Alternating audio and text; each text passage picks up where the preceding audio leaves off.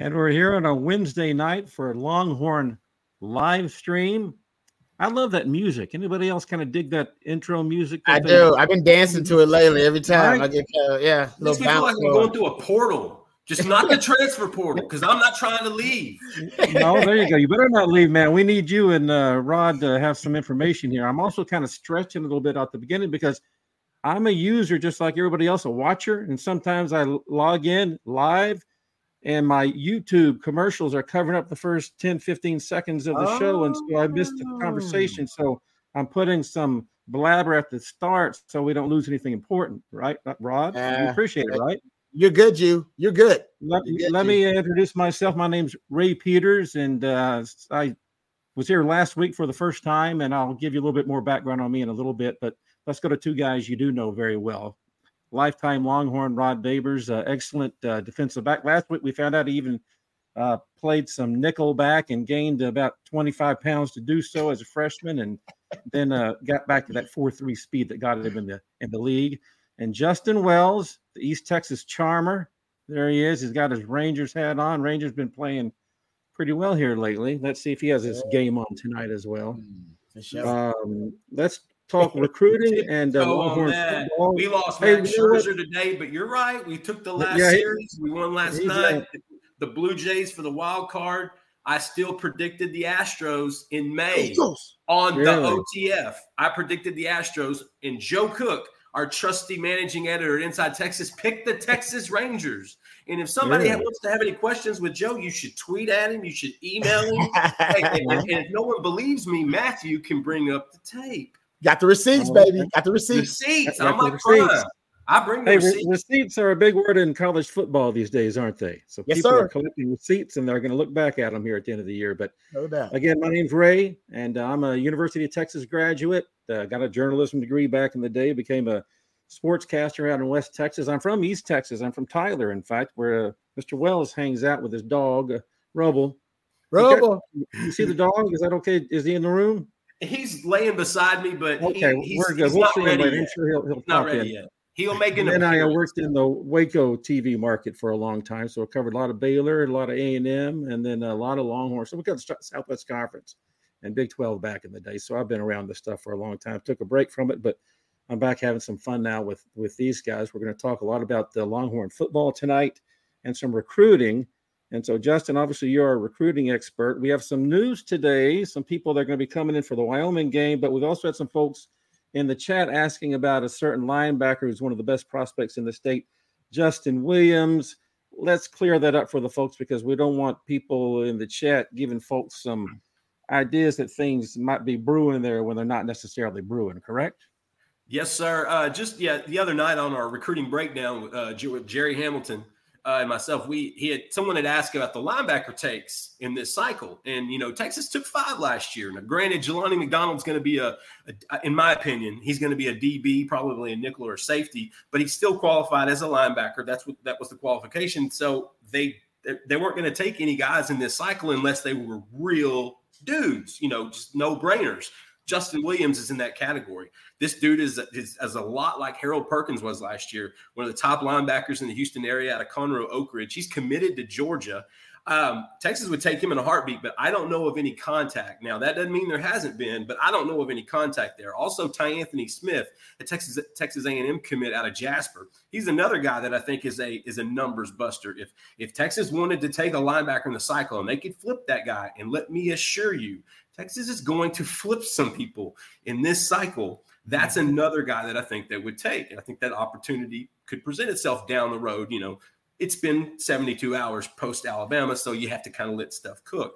At the end of the day, it's not, I don't see any other linebackers being taken in this cycle unless it's those two or a late uh, senior of eval because at this time last year, most Texas fans didn't know about a Jelani McDonald out of Waco Connally. They didn't know about a Warren Roberson out of Red Oak. So there's always potential for one to pop in. But at the end of the day, and uh, Justin Williams would be the, the, the biggest numbers buster. And I don't think he's going anywhere else other than Georgia at this time.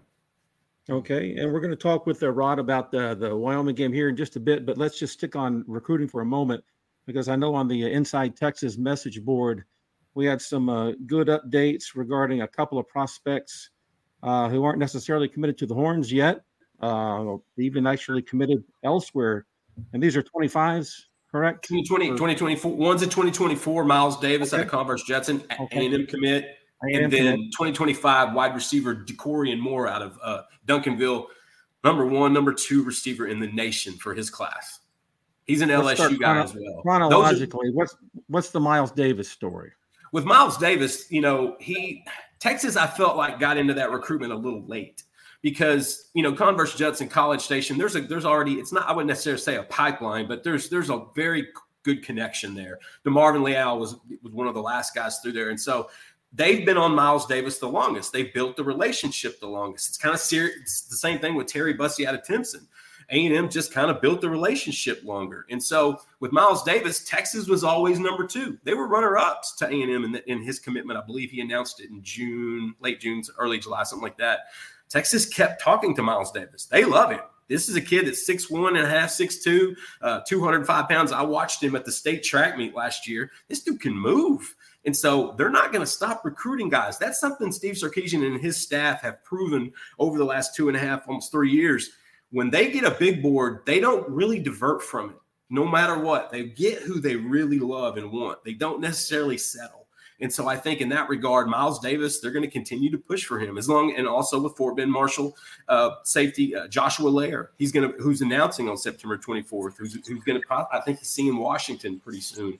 Uh, but Miles Davis is a guy that said he's probably going to be visiting the Texas Tech game. That's big. That's really big. But that to me, that's also Texas just continuing the relationship. That's Texas building off this post Bama win. And Miles Davis may have watched a game played in Hard Rock Stadium last week. I know I checked out a lot of it before the Texas Alabama game, and so yeah, the the I gotta say that some of those A and M guys may be looking around a little bit more down the road. Sure, Dakorien Moore. Dakorien Moore, good lord, Dakorien Moore is everything big, fast, strong. Um, this is a kid that excels at wide receiver in a run heavy offense at Duncanville.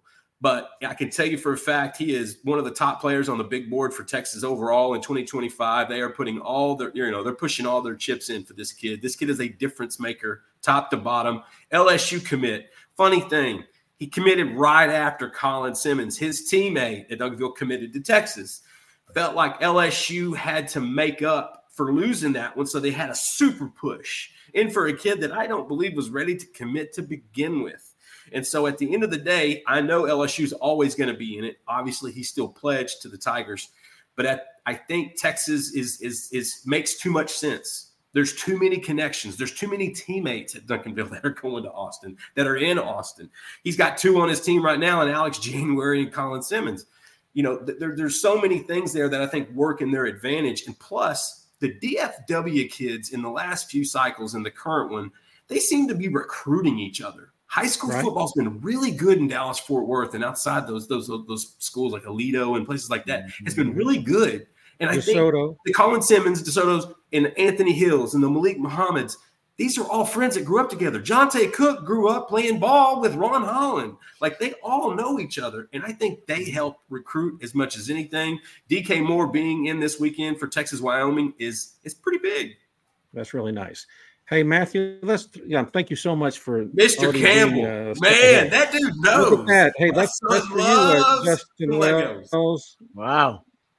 That kind of makes tonight worth its while there for you, Justin. What do you think of that? No doubt. Amen. Wow.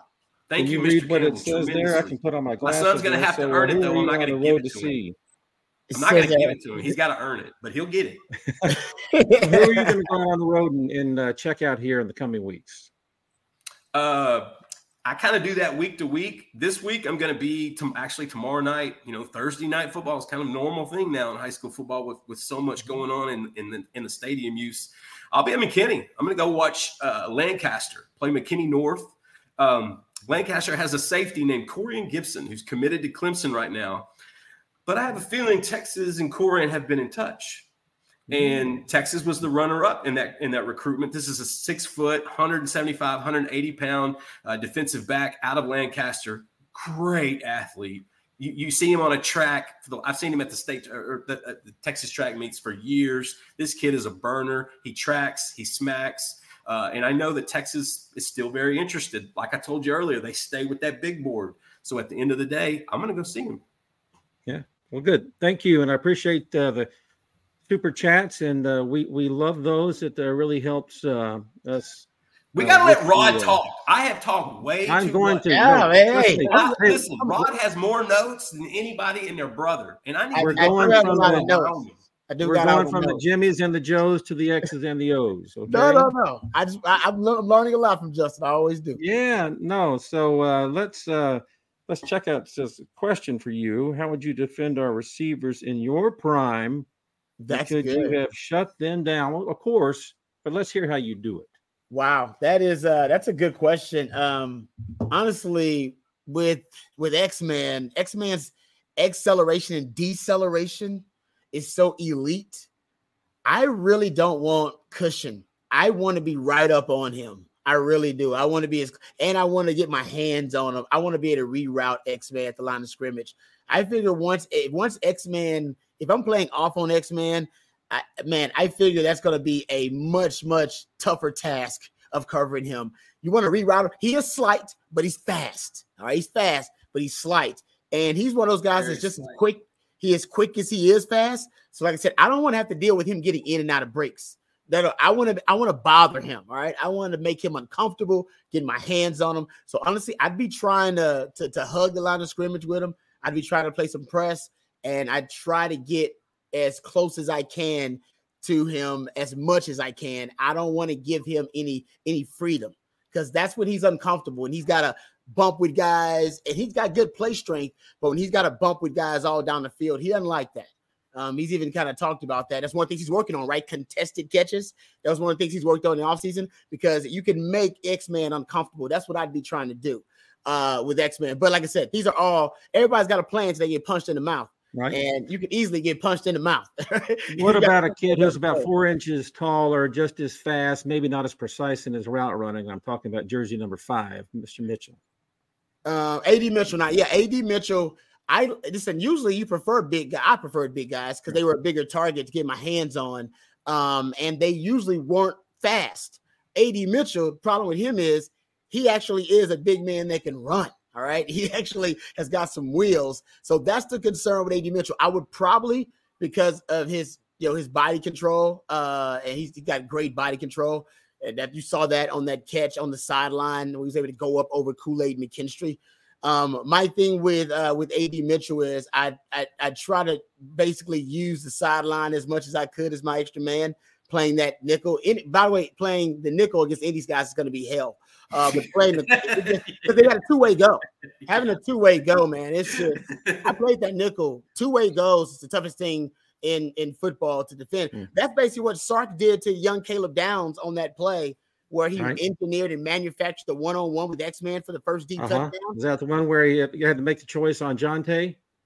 Uh, that yeah, base yeah, no, well, yes, that, that the basically that's the one the the backside safety took Johntay Cook's yeah. uh, route, which was a deep end, and then it was left one on one. Caleb, oh, okay, yeah, Caleb Downs was, uh, with X Downs, okay, and right. that yes, that that was that's a recipe for disaster. Um, but he had a two way go. There was no leverage being used really by Caleb Downs, and that's a nightmare. Essentially, that's what you're dealing with in the slot, especially when those guys are off the line of scrimmage. So, uh, it, it, it's going to be a tough task either way. You're dealing with guys who are going to be drafted into the NFL. Uh, but man, honestly, with Rod B, I like to I like to get my hands on guys. I like to play press. I want to get all up in their grill. I hated cushion. I hated playing off of guys. To me, that was the that was the worst case scenario for me. Did you just go third person, Rod B? Did I? I might have. When I'm talking about yeah. myself, it, when I played, sometimes yeah. I do that because I'm so I, am so. you I'm just so remember number 21, Rod B. Yeah, yeah. I can. Not in the same person anymore, huh? I'm not the same person. I'm not not related to Cardi B. Yeah, yeah, that was my alter ego back then, man. That was the alter ego playing back then. He was a that guy was a he was a trash talking, smack talking. You know, what I mean, like kind of the Ric. He was a Ric Flair kind of personality out there, man.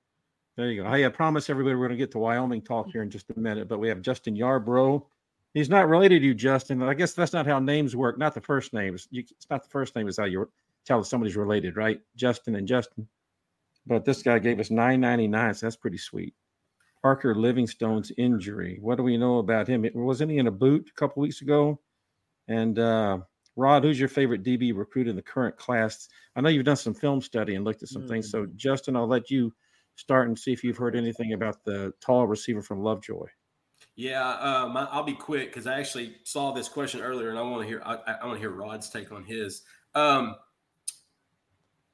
Parker Livingstone, if it was reported, is in a boot. Yes. Uh, everything beyond that, I'm not going to say much. It's undisclosed. Um, okay. Timetable undisclosed, unknown. Uh, Parker and his family, you know, it, it it's tough. The kid is a, a budding star, and sure. that in, that injury, that that one, that one hurt. That one hurt. Mm-hmm. But uh, I, I, don't want to go in. Tell Justin, man, biggest thanks, and, and I hope Rod gives you more, and, and, so it gives you more bang for your buck. But uh, to, to, out of respect for the Livingstones and Parker, uh, at this stage, I'm just going to say undisclosed. We respect that. Thank you, Justin. Rod, who's your favorite DB commit? Um, that's interesting because I know there's some they're still working on, right, Justin? I know there's some that I watched that they're still working on. Um, yes. Let me know if I'm off because I don't follow recruiting as much, but I, I worked with Jerry on Talking Ball and we watched a film of uh, Santana Wilson. He's Adrian's son. Page, yes. Uh, I watched film of him. Uh, really, I really liked his game. Um, thought he's a guy that can play multiple positions in the secondary for you too. Um, I thought he was that kind of player. Uh, I believe is Aaron Hampton is another guy. Um, He's an athlete out of Daingerfield. Could be a receiver. Could be a DB. We're hey, Rod, I'm sorry, and I even limited the question. It's not necessarily commit; it's recruit. So you could, if you oh, want to yeah, yeah. Kobe okay. Black. You could add you could Kobe, Kobe Black, Black, or Lair. Oh, I know you evaluated those kids too. Nice. I apologize. My okay, mistake. no, no, no. I, I might have heard dog. It's it's probably easily Kobe Black, honestly. Um, 6'2", 200 pounds as of today. He's 6'2", 200? I, have wow. seen him three times in the last four weeks. He's yep. uh, playing safety for, for Connally and doing really well at it. And he's up to 6'2", 200 pounds. Um, man, he's so smooth. Like he's uh, he's a very smooth athlete. I love him at the corner position because uh, he even, you know, like I said, he's playing safety now. So is he projected to be a safety or a corner? I thought I saw him playing. No, corner. he's a corner in high school, you have to put your best guy yeah. at safety. Whereas no in college, you got to put your best guy at corner because, in my opinion, once you get to college, you're a corner until you're a safety. Yeah, you're gonna. I'm putting everyone there until I can figure out if you can flip hips and do it or not. And if you can't, I'm pulling you out and I'm putting you about eight yards yeah. back. yeah, exactly. and, and, so Kobe is just that versatile, and I've noticed this with Blake with Blake Gideon and, and, and Terry Joseph and, and Coach PK's style they want the versatile guys. They want yeah. guys that could potentially play the nickel. They mm-hmm. want a mm-hmm. guy that could potentially play some safety. A Jahdae Barron came in as a corner. He's going to the league as a star. And yeah. so I, I, think that's kind of where you see with Kobe. He's just versatile, and he's from a versatile family. Rod, I mean, his dad played at Kansas State under under uh, Bill Snyder. He was roommates with Michael Bishop, one of the strongest arms quarterbacks I've ever seen in my life. No doubt. Um, his oldest brother played JUCO basketball. His middle brother Korie Black is a starting cornerback at, at Oklahoma State right now. He's a dude. DNA uh, baby. Kobe's kind of the culmination of all those guys. And so that's that's why I, I, but he's going to the corner. They've even pinpointed him in the Ryan Watts spot. That's the sell. Listen, Watts is going to be in the league next year. We need a guy to slide in there as an impact. That's yeah. the sell. And Kobe and those guys, so far, they're doing a tremendous job in that recruitment. Yeah, and they, and they definitely want guys that can play that boundary and that field corner, and he's one of those guys too. I mean, yeah. I just I just love his game. It's a mature game for a young cornerback. Usually, young cornerbacks you don't see their game that mature. It makes sense now. You talking about all the the influence uh, in his life. He seems like an old soul out there, but man, not a lot of wasted movement uh, with him at cornerback. Not a lot of wasted movement. Love that he actually tries to redirect wide receivers. You see a lot of guys they come up and press and they don't actually press. they come up and bump and run, but they don't actually bump. They just like to run with guys. Uh, he actually has a repertoire of uh, different moves and uh, different techniques that he tries at the line of scrimmage. Kind of loved watching this game and watching his film. So he's definitely my favorite. Uh, I'm sure he's a lot of people's favorite too. All it takes is two minutes of watching his film. Also, understand about Kobe. He's a ba- uh, all district basketball player. And I asked him, I've seen him play four or five times on, on the hardwood. I asked him, this is a guy that's close with Jelani McDonald and Trey Wisner, the two freshmen that came in because they went, all went to high school together. I asked Kobe, you know, what's your thing in basketball? Why do you why do you play? He goes, guarding on ball pressure defense teaches me how to be a better corner. It helps me with the, the dexterity of my feet and my ankle movement when I turn, when my body's base, when I keep my. He was so technical about playing defense about basketball and how it benefited him in football. Tank. Yep, technician. Eh, Speaking of Connally High School, where McDonald came from the prior Sure. year, who also played offense, and so in Black's playing a lot of offense, and so all, all the highlights too are of him scampering 80 yards for a touchdown and just making Yeah. people look like fools trying to tackle him. He's, So yeah, he's got good ball sk- skills and everything. So yeah, he's a, a, a great ball player. He's a stud. I don't know, if, Matthew. Do you have? Uh, so here we go. Yeah, we need to move to uh, some Wyoming here because I've checked out some of the highlights. Notably, the, the Tech game, which was an interesting game because Texas Tech jumped out 17 nothing in the first quarter and then ended up actually falling behind. And they're the ones who had to kick the last second field goal to put it in overtime. So uh, I don't know if the 7,200 foot elevation affected the Red Raiders, but uh, something did because um, Wyoming went on to have the better second half for sure. So I may have caught a little of coach talk too much. It's a Yeah, there you go. That, that- that can happen. Show me the money. Uh, so, Rod, your initial impressions of uh, Wyoming Cowboys? Um, well, um, watching the Cowboys offense, I, I thought it was a multiple offense. I mean, they'll line up in 12 personnel, 11, they'll spread you out. Love, they love three by one sets, trips with a nub tight end on the other side. Uh, you'll see them spread you out though, and with bunch formation, stack twins on either side too. So it's a multiple offense. I, I think they would like to to run the ball, uh, but their quarterback really is their honest. Andrew Peasley is his name. He's one of the primary, uh, really tough threats in the run game, the quarterback run game with them, whether it be with him as a scrambling threat, whether it be in the zone read. Uh, I, I like his game. It's not very efficient, but he makes plays. all right, in crucial moments, he does. He just finds a way to make it. Ain't it ain't even always proficient or technically uh, sound, but he finds ways to make plays, and he did that against Tech. He just kept making plays. Uh, And I'm time sure a lot of them are design runs, or he just pulls it down and goes, but he Yeah. runs a lot. he runs Paul- a lot. Some of it's Paul- design runs, but some of it's just him free improvising, right, Justin? Yeah. Paul Wadlington said it best. He's tougher than he is good. Yes, it's grit. Right. it's, it's a lot of grit being displayed out there. I told you, but it makes you a fan of it when you watch him. You go, Yes. I Right. like it. That's the style in college. Look at South And what- Central Florida. Look at a lot of those What- schools. What I saw in the Tech game was hero ball, and we've seen that on the Texas campus. We, he's not not, as polished Yeah. as Sam was, but Ehlinger would take over games, and so this kid's got kind of that same heart, kind of a concept. You know, the the guy who says, "Just let me hold on to it, and I'll I'll win the game for you." He looked to me a little bit like a smaller Drew Lock too, a little bit, but not as good a passer as Lock was in college. He's not going to get drafted in the second round, but yeah, but hero ball was kind of that's what you're going to see from Wyoming, and you know that can get you some places, but when you're playing a team with superior talent like he's going to face Saturday night, you just you know he's going to get hit. So if Yeah. he's got kind of a bum shoulder, and we've heard he's had an ice on his shoulder for the last few days, then uh, that might be a, a rough go for him. But yeah, he's a tough kid.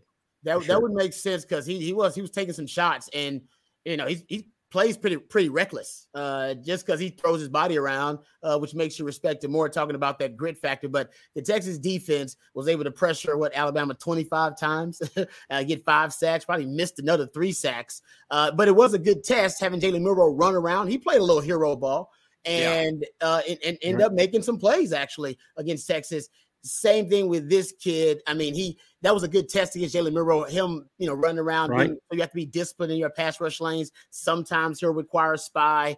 Um, you know, they'll have the zone read. They'll probably run more quarterback design runs than Bama did. Bama only ran three quarterback design runs. If that young man Really? plays, yeah, isn't that crazy? It's Hmm. freaky. I, I trust me, I didn't get it either. Uh, that's bad game planning. But uh, yeah, but getting a bit into the initial, question, which was how are they going to game plan against Texas offense? They believe uh, Wyoming believes their strength on defense is in the front seven.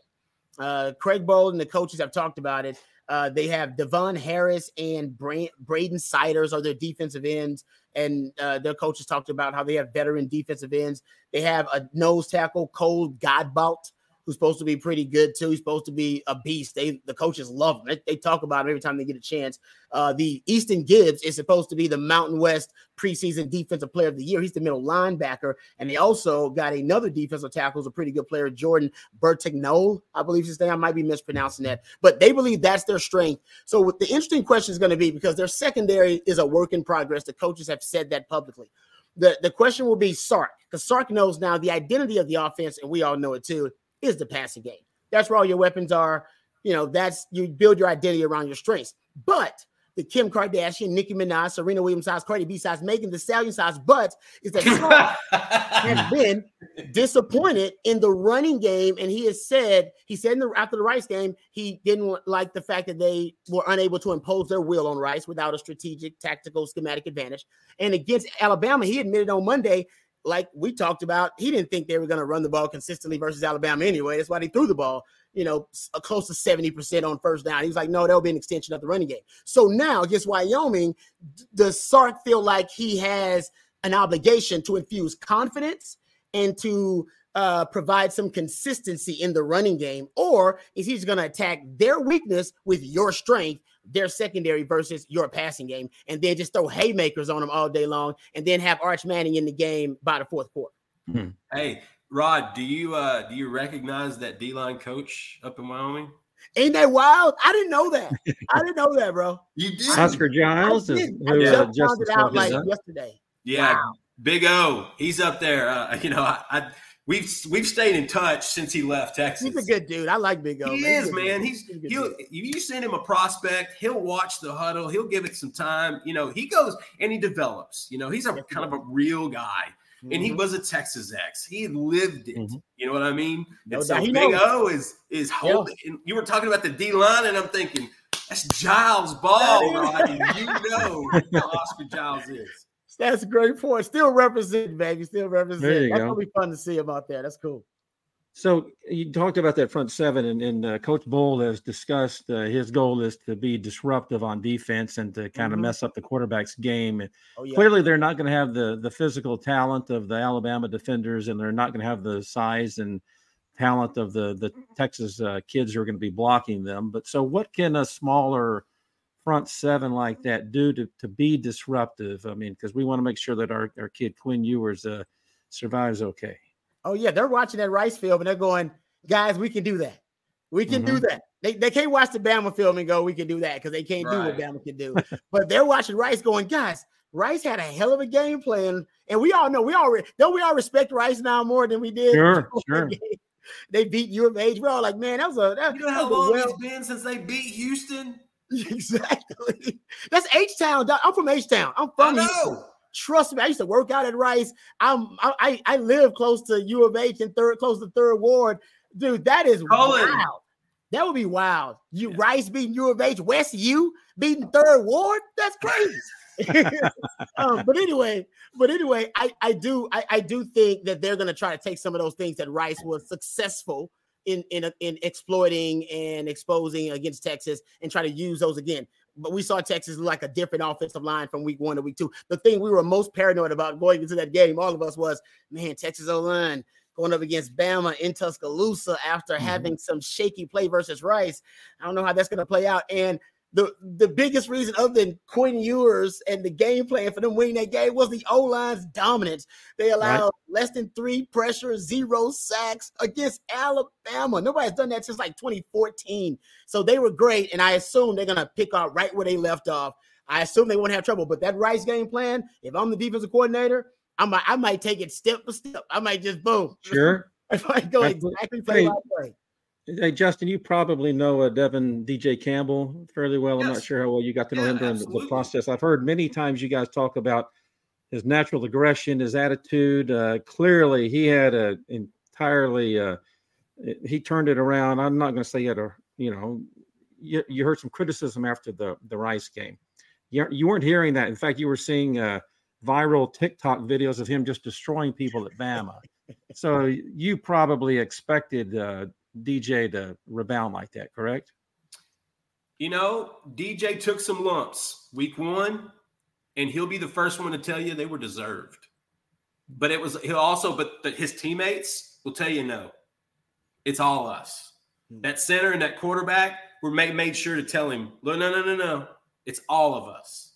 And I think that confidence helped him the next week. He was dinged up after that game, and Cole Hudson came in. And Cole Hudson had nine more snaps. I think he outsnapped him 45 to, to, to 34 uh, 30, 36 in the game. Cole Hudson had more snaps. There's nothing like competition to bring out the best. Mm-hmm. There's nothing like being in Tuscaloosa in front of 100,000 people singing Sweet Home Alabama to bring out that that that that that, that juice. Listen, I've covered Devin for years. I'm I'm in love with the the basketball players that translate in football. Devin hmm. Campbell was a hell of a post. He's hmm. left-handed, great feet, great feet, great ball fakes, good body control. And then you see him in football, and I got to tell you, he played right tackle at Arlington Bowie, and and those coaches over there at Bowie doing a, tremendous job. Coach Sam deserves a ton of credit. They do a great job. When he played the defensive line, that's when you saw DJ come out. He was Devon. Campbell at right tackle. yeah, he was DJ, and all he heard in his mind was, "I'm DJ, go DJ." And the uh, dude was just, he's, I've tried to tell people this for the last six months. He's the most aggressive, I wouldn't say, he's the most, just, he's just a violent disposition type guy when he's on the football field. All those offensive linemen have to have some sort of, right. you know, streak to them. Nasty. Devon wakes up with it. and if you get that harnessed, you get him working on his combo blocks, you get him in the right position. I don't like 343. I really prefer 325. Mm, but you get him, get him ready because Cole Hudson, let me tell you, I think Cole Hudson's going to get more snaps there again. And I also could see Cole Hudson get some snaps at left guard on Saturday mm. night. That's to be determined. There were shots so, of Cole DJ has played so well. I think you yeah. you could see Cole doing some of that over there as well. That's a tribute to DJ Campbell. That video session was rough, but when those guys came to him and told him, "Look, that's not you, that's us." Mm I really think that changed his his mindset a little bit. That's good to and hear. It helped him helped helped him kind of because listen, he's mean. He's yeah. just meaner than dog spit. It's just the uh-huh. way he is on the football field. Need it, baby. And Kasey Studdard would be proud. Kasey, Kasey Studdard I always used to tell me, he's like, "Nah, man, them guys ain't nasty enough. They ain't mean enough." Yeah, he's like, "You got to want to fight somebody out there on the line." There you go. He like DJ Kevin wants to fight somebody. Let yes. me remind everybody we're uh, on the Inside Texas on Texas football Longhorn live stream with Justin Wells, the recruiting expert and general Longhorn football expert. He's got all the scoops, and Rod Babers, lifetime Longhorn, former DB, and uh, of course has been a Austin media professional for many years now and doing a great job there. And of course is well known in the uh, Austin market and throughout the state because of his Longhorn coverage and expertise. And my name is Ray Peters. I'm a veteran journalist, really veteran. I'm not going to tell you how, how veteran, but uh, been around for a long time. I uh, covered uh, high school football and college football in the state of Texas uh, back in the day. I've gone out into the uh, real world for a, a while and uh, kind of stepped away from that. And now I'm just doing this for fun. So we're having a, a fun time talking about our beloved Texas Longhorns. So I'm happy to be talking about my alma mater. Let's move forward and check out this question or comment that was uh, put forward by our producer Matthew from uh, Russell and uh, Rod. This is for you, and he's uh, this is the big question. Of course, this is the mm-hmm. pending question, the most important question. How do we handle success? Do we stay focused? The big uh, criticism of Texas over the years: you have a little bit of success, you get the big head, and then suddenly that you're not successful anymore, and then people mock you, which we're all used to and sick of. Uh, what's the message? How does Sark get this message across to the team? That's a great question, Russell. We appreciate it too. Um, I, I, think first of all, it starts with the leadership on the team. I love the tweet uh, put out by Jaylan Ford uh, yes. two days ago, right? Yes. Uh, okay, I've seen enough. It's all rat poison now with the rat emoji. He understands. That's a, that's a leader on your team. So that's the that's the message from the leadership right there. Is guys, that's just one step. That's just that's just one step in the process. That's just one step on our journey. We got a long way to go. There's a long road ahead of us. Uh, we want to achieve our goals, and that I think it's the leaders have to echo that message, right? They have to relay that message to everybody on the team. Sark, I guarantee you, Sark and the coaches are doing it, but to me, it's got to be about the players because they're the ones who are on this mission together. They got to understand because they're the ones who are out celebrating. They're the ones who are being oh man, told on social media how great they are, how Texas is going to be in the college football playoff. It's already a done deal. Man, they only at worst they're going to have one loss, maybe. it might go undefeated, man. Honestly, yeah. oh, oh, Craig Bohl, the Wyoming coach, said best Texas team in 35 years. Yep, they're better than the 05 team. They're better. So already mm-hmm. move on. National title, they got it. There's a lot of that, and you know what? It's great. They deserve it. They deserve it for what they did in Tuscaloosa. But how do you handle success? I think the leadership is a big part of it. But here's the other thing, and I hope, and I, I think this is actually the mindset of this team because they do seem like they're they got a different DNA, right? I, I, I recognize a lot of high high football character with this team. If you are an athlete like my like myself, like like I was, you're so focused on the process constantly, right? You're focused on pressure, practice, your your the preparation, your film study you know, lifting weights, you know, taking care of your body. You're always focused on that process so you can get the end result, the desired result that you want. You don't really focus on the outcome as much because the process is so important. And you know, if I don't get the process down, the outcome is just not going to be what I want. I'm not going to get that. The Alabama game was the desired result, right? That's the outcome they wanted. And you could argue that's the toughest place to win in America. and mm-hmm. they went there and done it, and they, they did it emphatically you would think that now the, the the the thought process for these guys would be okay so we we did everything the coaches told us to do and we perfected the process as much as we could and we got the desired result.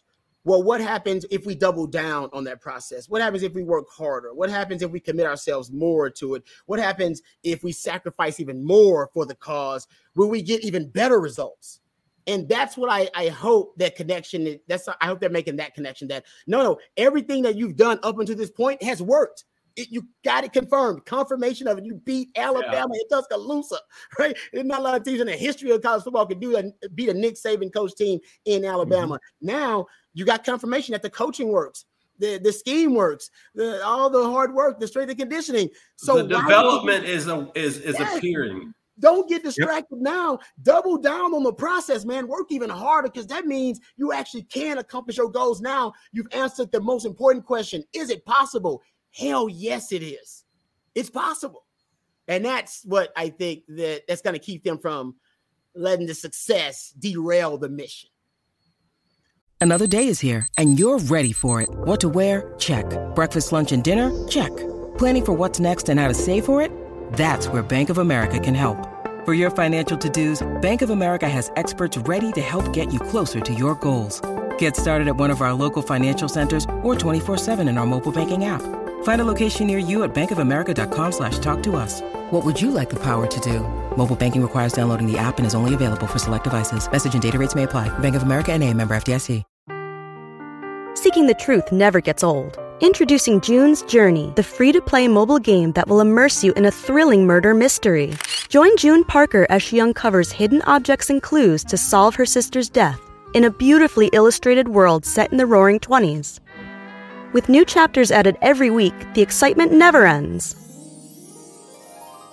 Download June's Journey now on your Android or iOS device or play on PC through Facebook Games. Sarkisian's been using the word trust a lot. Mm. Just trust what we've been telling you, what we've been coaching you up to do.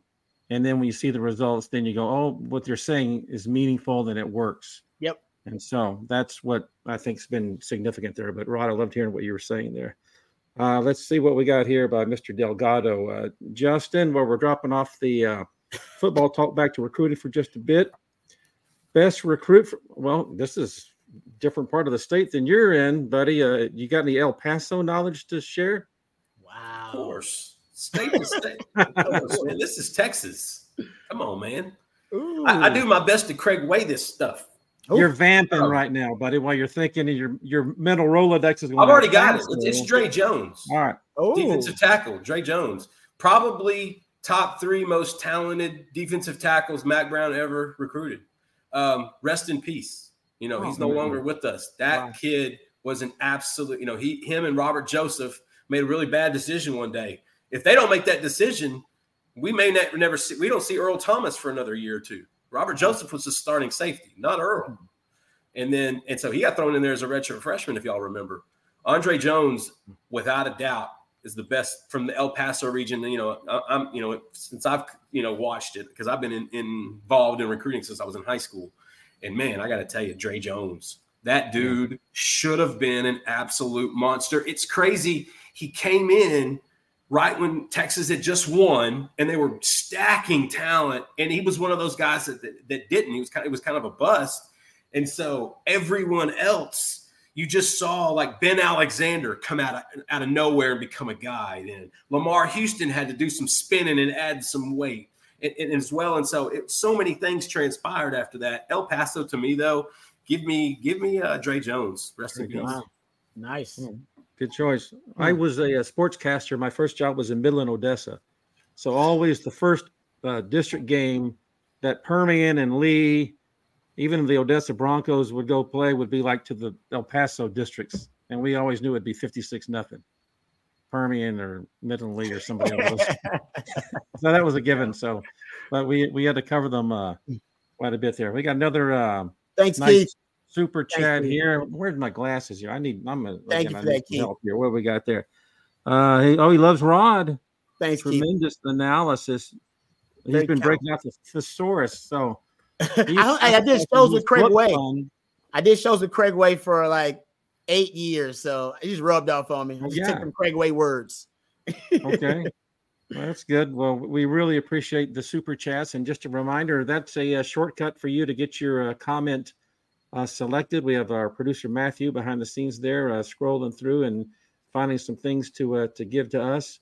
And uh, you know, positionless football. I really, I hear the word edge. I know what a defensive end is. I remember what a linebacker used to be. Hey, Rod, you're a smart guy. You know football. Oh yeah. So what's happening now with the Harold oh. Perkins oh. model, especially Micah Parsons, all this stuff, even the Bosa brothers, uh, Watt so do we see Anthony Hill in that role, or is he going to take the step back and do that uh, traditional linebacker role? Because I'm seeing these contracts these NFL guys are signing, and it seems like they're more up closer to the line. So would he want to be in traditional linebacker if he uh, fits in that role? Because what is he about 230? What's uh, Hill these days? Anybody know? It's a great question. Uh, I'm not sure how big he is. How, Justin, you know what size Anthony Hill is? Yes. 230. 6'3, 236. 236. He carries it well. He carries yeah. it really well. Uh, I think he had 25 snaps in that game versus Georgia. And 22. 22. They might have been the most impactful 22 snaps I've seen from a player. Every time he was out there, I mean, he he, he just jumped off, he just jumped off the screen. Uh, he really did. Uh, ended up with two sacks in that game. Uh, mm-hmm. ended up with m- multiple pressures and run stops. He is just, he is a havoc minded player. He he's gonna make those splash plays on defense when he's out there. And I agree with you, Ray. I, I don't know if you were saying this or agreeing, but I think he should be one of those guys you move around the chessboard. Now, when he wants to get paid in the NFL, he's probably him and his agent gonna be saying, "Hey, man, he's an edge rusher. All right, he's, that's mm-hmm. what he mm-hmm. is. He's on the edge. He's on the edge because edge rushers they get paid a lot more money. Micah Parsons understands that he's gonna get paid a lot more money, but there's no doubt positionless football. And I, I said this like five, six years ago, uh, and now I feel smart, but the positionless football is the future of football. It's just really tough for everybody to get there. Kyle Shanahan has basically made it his model. Uh, shout out to the lifetime Longhorn, made it his offensive model there in San Francisco, right? Deebo Samuel, mm-hmm. he's got mm-hmm. Kyle Juszczyk, he's got Kittle, now he's got Christian McCaffrey all guys you can move around the chessboard. It just violates every rule that the defense has when you got guys that can play multiple positions. Now the Atlanta Falcons are doing that too. Uh, defense, it is all Dan Quinn. Dan Quinn's decided right. he, his model is positionless football. Started with Michael Parsons, but now he's got those safeties, J. Jayron Kearse and Donovan Wilson. Uses we love him in Dallas. Yes. Oh, That's he's awesome. Is Overshown? Overshown was the perfect draft yes. pick for Dan Quinn. Boom. Good there you call. go. That's another one. So yeah, Dan Quinn wants to do that. he's leading the way on defense in that category. But there's no doubt. I think PK, so PK is a football theorist, right? He's studying the game around him. You're starting to see more edge rushers like that be moved around uh, the front. I saw Myles Garrett playing off-ball linebacker this hmm. weekend. I saw Aidan Hutchinson playing uh, the basically the, over the B gap uh, and he's a defensive end. Obviously, Micah Parsons, we've seen him move inside and stunt and twist him uh, to the outside. I think it's just why why make it easy on the offense? You got these elite pass rushers. Why make it easy on them? Force them to play. Where's Waldo? Where the hell is the elite pass rusher? I don't know. Now we're gonna slide protection that way. Or are we gonna are we gonna man this thing up? How are we gonna do it? We're gonna chip them with the back with the tight end. Like you have to force the, the the offense to solve that problem. That's why I think you're starting to see them move some of those really uh, you know, those hybrid pieces like Anthony Hill, move them mm-hmm. around a little bit more, and they should. Hey, Justin, how do you compare Anthony's game to Colin Simmons? Different or somewhat yeah. similar? Uh, no, they're they're they're. I mean, there's there's some similarities, but they're they're yeah. different. They're different dudes. Colin is a different athlete. Colin, I've done this all night. Colin was a great basketball player. Actually, played it, he played at Duncanville up until his uh, sophomore year. He played he played at Duncanville, and I don't know if you've ever seen Duncanville's basketball team, but if you can make Duncanville's basketball team, that's impressive. I mean, the starting five all go D one. So no, but with Colin, I think he's kind of a more of a twitchy athlete, whereas mm-hmm. Anthony is more of your traditional linebacker. Like understand Anthony's growth. You know, Anthony's father, Anthony Hill Sr., was a linebacker in college at Emporia State when Anthony Hill Jr. was born, it was bestowed on him, you would be a linebacker. and he has been trained that way his whole life.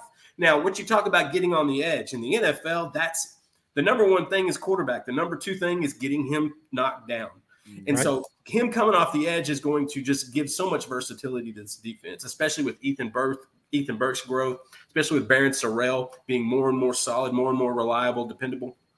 But Colin's a better athlete, whereas Anthony's more of a downhill, old style inside linebacker. He plays some will now, obviously, but what we've seen him do on the edge, it's obvious he's going to do more of that. They did it in the spring, they did it in, in, the fall camp. We'll see more of that. But Colin's more, Colin's a better athlete.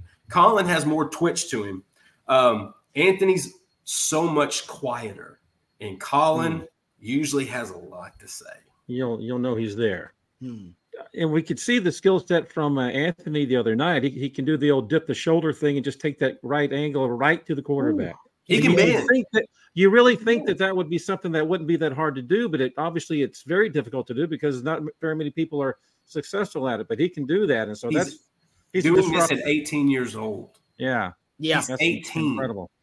It was. Uh, so that's uh, very encouraging. And uh, Burke just had another outstanding game against that level of competition. Now, of course, Proctor, I guess, is probably who we faced, and he's a, a young player, but he was one of the top uh, recruits in the country last year, right? Kadyn Proctor. Mm-hmm. So uh, Ethan showed up, and he's. I think he was an IMG kid. Yeah, he oh, wasn't Kelvin Banks, and I think Alabama was hoping he was. Yeah, mm. and we're, we're we're happy to, to hear that. Uh, let me go ahead. Ray, let me grab this question from Roger real quick. Yeah, please He's just do. talking about. Ask you to. Yeah, the headline to go through the visit. Uh, just real quick, Ryan Wingo, Ryan Wingo, Ryan mm. Wingo. Mm. The top, t- the top priority target on the wide receiver big board out of uh, you know out of St. Louis, St. Louis University. Uh, he's going to be on campus, catching up, caught up with him after the Texas Alabama game. Look, they him and his family were watching it. His father's a big, big college football fan. He's had nothing but boys go play college football. It's something else in that family. Ryan's actually the baby. His older brothers all played college ball. Wow. Hey, Justin, you literally went to St. Louis and met him, didn't you? Yes, I went and hung out with him and the coaches and his teammates for for, for so a day and a half. Just for everyone to get an idea of the commitment that Inside Texas has for this, and I'm not a shill for them. I'm just kind of a guy that helps out on the live stream stuff, but I'm a member of Inside Texas, and so I just want you to have an understanding of the commitment uh, that these guys uh, put in to go do this. So it's not just a, a name on a web screen. It's somebody you've met and talked to and have a perspective on. Yeah, I mean, it's all about relationships. Right. It's no yeah. different than if I, you know, if I was a, a, recruiting director at a college. It's all about building relationships and, and finding common ground and, and, and being positive and, and listening and, and being available and, and being helpful. Um, you're not going to learn anything.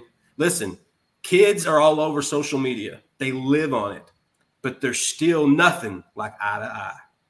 They mm-hmm. can text you, they could call you, FaceTime, Snapchat, tweet, Instagram, Facebook. When they see your eyes, it's different. Hmm. They know you're there. You're present. You made that 10 hour drive to see them.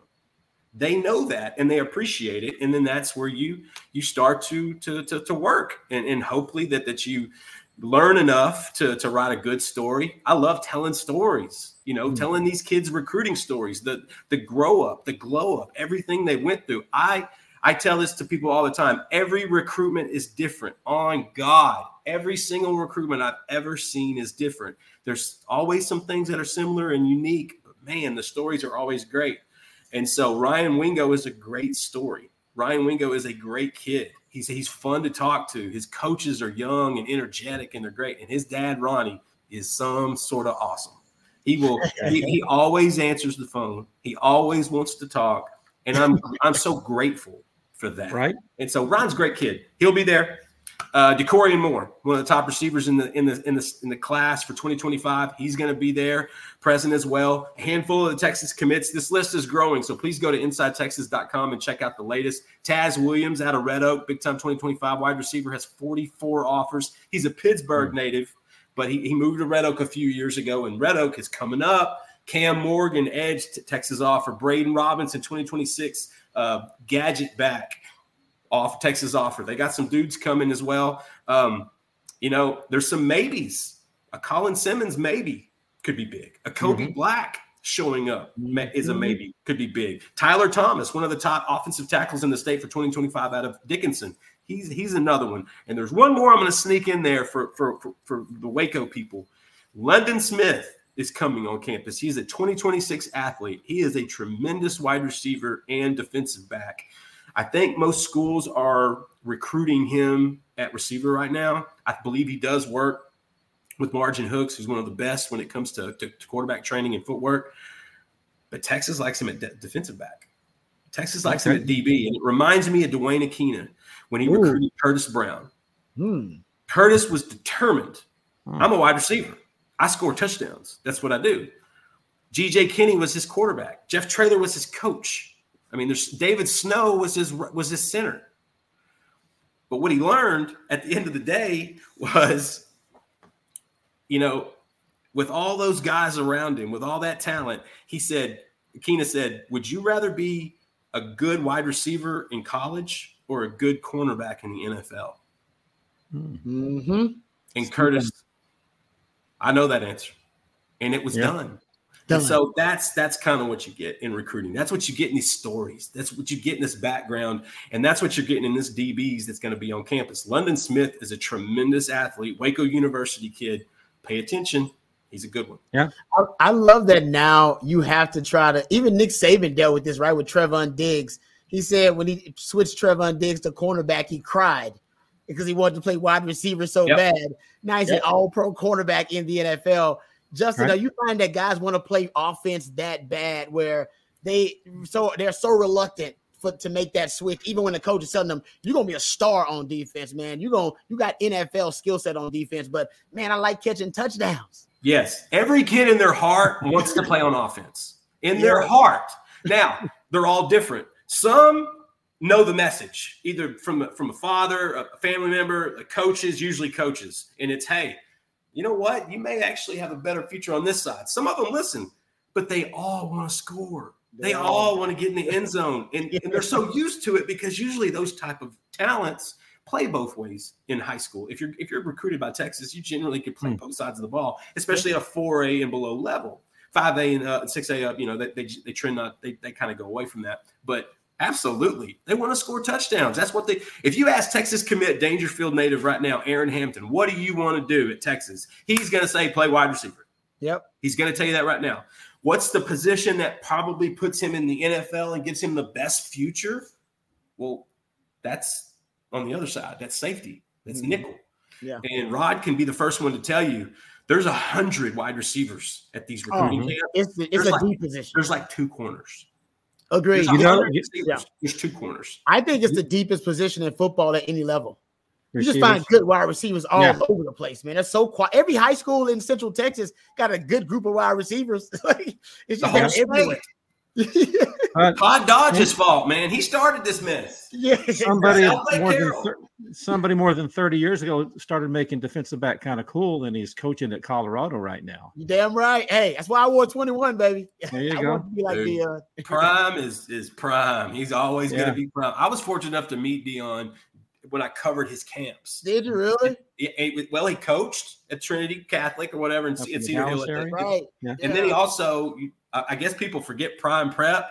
I know the kids that went yes. there don't.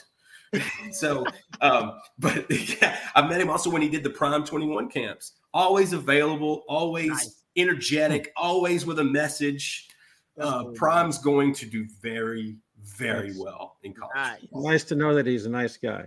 That is. Hey, I, I can think of two guys who actually might get a carrot thrown their way this weekend. So Isaiah Neyor, we hear the or see the comment there from Texas fight. Of course, he's a transfer, and then unfortunately had the, the knee injury last year heading into the season.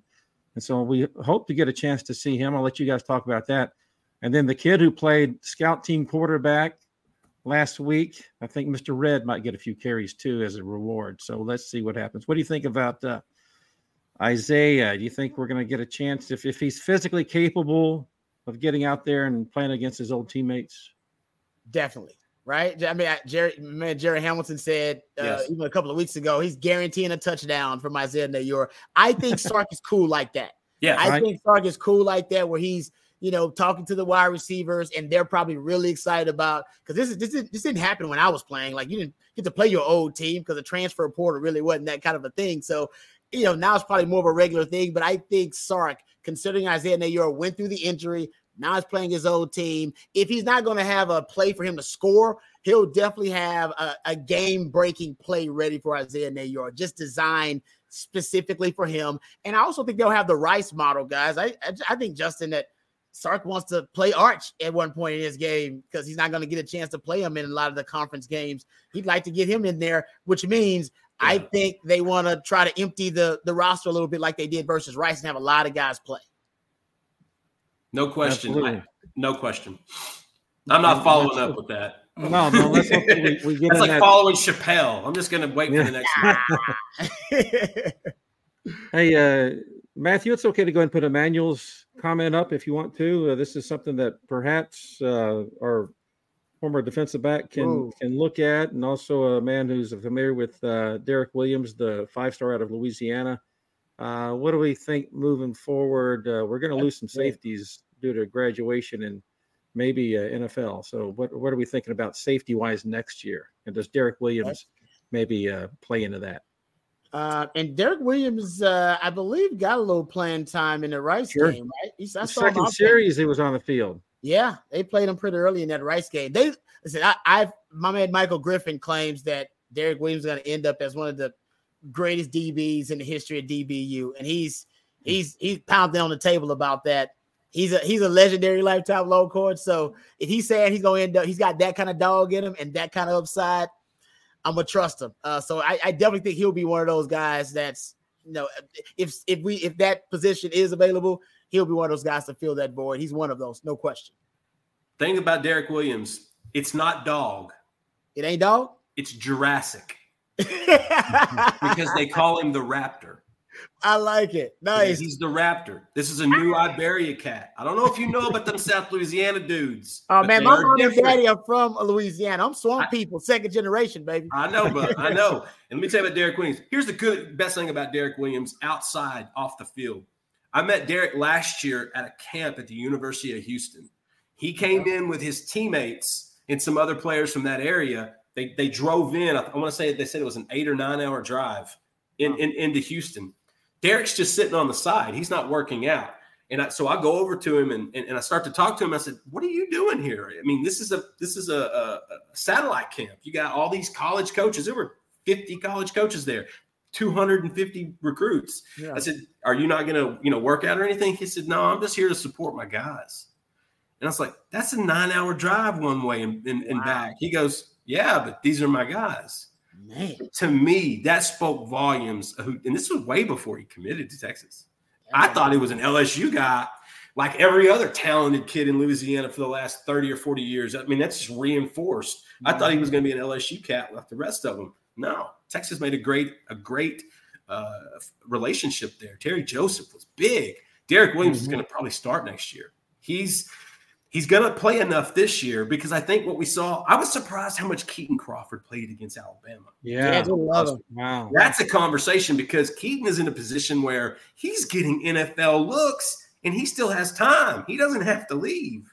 Mm-hmm. And so I think that's going to be interesting, like what kind of transpires there. But to me, Derek Williams is the future back there. He's going to get his four games and they're going to, you know, he'll play on some special teams. But listen, he's the Raptor that dude is prehistoric and medieval. And uh, I, am curious. I, am I'm, I'm eager to watch him play. And every, everybody's going to ask who's on the other side. Don't be surprised if they hit the portal. Don't be mm-hmm. surprised. Uh, some of those other safeties are young, and I think they might want someone as experienced back there. They got Jerrin Thompson and Jalen Catalon back there right now. That's essentially yeah. two quarterbacks playing defense. And Jahdae Barron's a veteran too. Right. Exactly. Exactly. Yeah. So now, now, and listen, Michael Taaffe might be one of the smartest kids in the program. He can, do, he can play three or four of those spots back there. And so that's going to be the big question who's going to play beside Derek? I wouldn't be surprised if we didn't see a, a portal a, a guy, someone with experience. Okay. Hey, we're more than an hour into the, the conversation. You're watching the Longhorn live stream. My name's Ray Peters, kind of moderating a great conversation with Rod Babers and Justin Wells. And I noticed that we kind of labeled the conversation about uh, Quinn Ewers as the first name on there. We really haven't talked about the guy. Now, I know every national analyst and commentator on college football has talked about uh, Quinn and his incredible performance against Alabama. So let's take a couple of moments to, to speak about what we can expect. What's his follow up going to be? Does what do we think that he might do? The approach for Wyoming? Are we going to even without I don't know what Baxter's status is. Are we going to try to establish the run? We know Wyoming can be pretty spicy that way. I think we've heard passing against them is probably the best approach. So that might be, you know, some more Quinn, Quinn, Quinn. So Rod, what do we think we can see uh, from number three Saturday night? Um, you know, he it's, it's crazy to think coming off that Alabama game that, and I don't want to jinx him, so I'm not. But I looked at the mm. Heisman odds um, earlier today, and I think he had the second best Heisman odds behind wow. Caleb Williams. He was tied with the uh, Florida State quarterback. Was Jordan Travis is his Jordan name. Travis. Uh, so he, but he, it's crazy. I always say to win the Heisman, you have to have the Heisman moment that everybody remembers and everybody sees. Right? Everybody's like, oh man, I, that's the moment that I, you know, have would have crowned him best college football player in the country. He was playing like that at that moment. Mm-hmm. Quinn has had a Heisman moment already. Like that was the Bama game was a Heisman moment because he played a you know a great game. It was probably the best game we've ever seen from Quinn Ewers, and I think from now on, and Jerry, my man Jerry Hamilton made a good point. You know that was his twelfth game actually. Uh, starting at Texas, if you you know obviously take the injuries out of it and just take the games that he started, that was his 12. So now he's got a season under his belt, and maybe we're just watching the maturity of a young quarterback who's finally comfortable in the system who's finally got a whole season of football under his belt and some reps. In that sense, he knows the personnel really well. And I saw confidence start to grow. Um, and it, it, he exuded confidence. There are sometimes people think that he's a little lackadaisical and uh, they'd like to see him a little bit more spirited. I saw someone that was ready to lead in that Bama game. Yeah, um, I really did. And one thing that I say about him as a as a quarterback, uh, two point one seconds was his average time to throw in that Bama game. He is at his best when Sark game plans to get him in a groove and get him in a rhythm. That's what Sark did in that game. He didn't take his first deep shot until the second quarter, and when he saw what he wanted to exploit, he kept going after it. But first, he got he got Quinn in a groove. He got him in a rhythm first. He got him confident. I think if we do follow that recipe with Quinn, I think Texas will be fine because that's the Quinn that will get one who's already you know, confident and one that, like I said, who's in a groove in a rhythm. When you start, you know, start off throwing deep balls early on and he's not in that rhythm, I think you might get some of the old habits uh, and some of that old Quinn Ewers to come pop up. But right now, I think he looked phenomenal. I think he's in the Heisman conversation. The, the beauty also too about Quinn, this was my my favorite takeaway from it. I've known this kid for seven years, and I've been telling people forever that this is what he can do. Hmm. And by God, he finally did.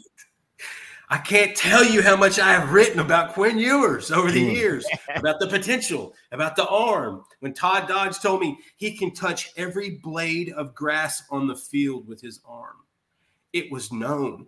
Riley Dodge cultivated this kid and, and, and helped him grow into what he was. You know why people think he's made that lackadaisical type? He's an introvert. This kid is a bass fisherman and a hunter and loves his truck and his family and his football. He is simple. He is not a boisterous type guy. At Southlake growing up, he was never like that. He led by example a lot of the times. And mm-hmm. and he had that swagger about him. What I have written for years about Quinn Ewers finally came to fruition mm-hmm. in Tuscaloosa. I, I can't it, it, that to me is just sweetness. That's joy because yeah. people thought it was ridiculous that oh I, I said he was going to get drafted in the first round well he was mocked to a, a, half of them and i guess you haven't seen the talent it's there but he needed to put it together rod made a good point sark and him have a, have this simpatico kind of thing going lately yeah. we saw some of it in the washington game yep. it, it, it, when they kind of went more spread they went more four wide yep. they kind of let him do more what he wanted to do Sark has, has been a big help, I think, to Quinn. Quinn's obviously devoted to what he did, but I was just at the end of the game. I thought, okay, that justifies what I've been seeing, what I've been saying. Mm-hmm. All those trips, all that content. Quinn Ewers is the guy I thought he was. Mm-hmm. Man, that feels good. Yeah. Yeah. Sweet, man. I really like the kid. And he literally could not have a better quarterback situ- uh, coaching situation than with Steve Sarkisian yeah. and uh, AJ Milwee guiding him. So he's um, Milwee know, on the field is bigger than people think. I'm telling right? you. Yeah. Great point, you. Justin. Great point, bro. I, I, totally agree with you. Yeah, yeah. his his okay. body language on the sideline, his disposition on the sideline. He looked at times last season like he felt alone. It looked like at least the optics of it, like yeah. he was alone. Now on the sideline, I never see him alone. He's always with teammates. He's always talking to Milwee. I don't want to see him alone on the phone after a tough drive.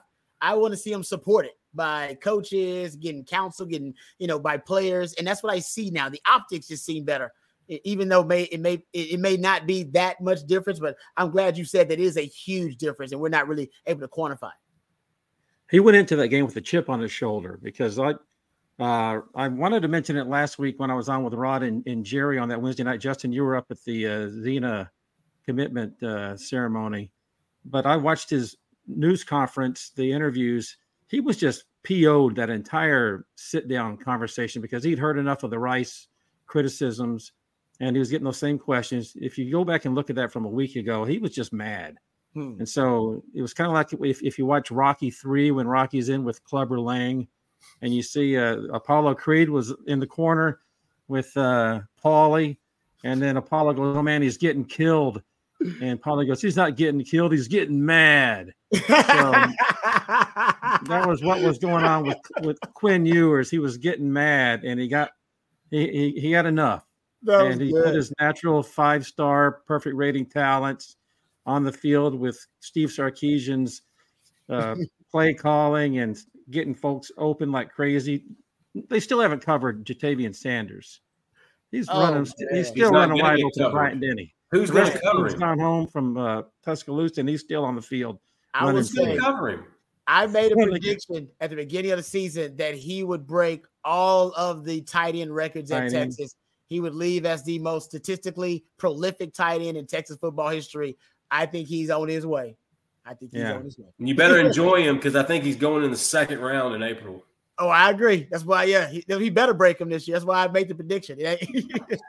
there you go. Hey, gentlemen, I, I, really appreciate. It. We've been going on for about an hour and ten, and we're uh, we started a little bit late. Sorry about that, but we're in that middle part of the eight o'clock hour, so uh, we'll probably uh, wrap it up here. Anything else you'd like to add before we uh, say goodnight?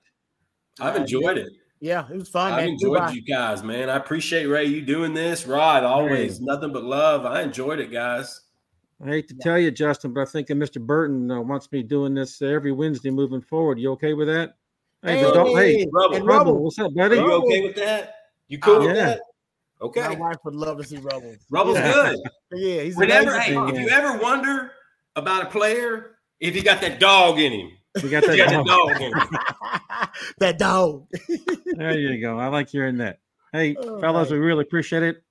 So, uh, Matthew, you're the guy who knows how to turn out the light. So, I, I hope you'll uh, take care of us here in, in a few moments. But uh, this has been the Longhorn live stream on Texas football, uh, representing uh, Inside Texas, hopefully well for uh, Mr. Nahlin and Mr. Burton and Mr. Hamilton and all the other folks on the crew over there. We love our, our Longhorn football and talking about it. So, some people get paid to do this for a living and they're the lucky ones. And so uh, we're very fortunate to get to uh, chat Amen. about the thing we love uh, which is uh, longhorn football and uh, how uh, longhorn football gets to be longhorn football. So we're very proud of the horns and that great effort the other night in tuscaloosa and let's move onward and upward. So we're, we're happy to see some good more positive things happen in 2023 so that'll do it for this edition of the longhorn live stream. Again my name is ray peters for rod babers and Justin Wells, you folks uh, have a good night and uh, watch us uh, with uh, coffee and football in the morning. Good night.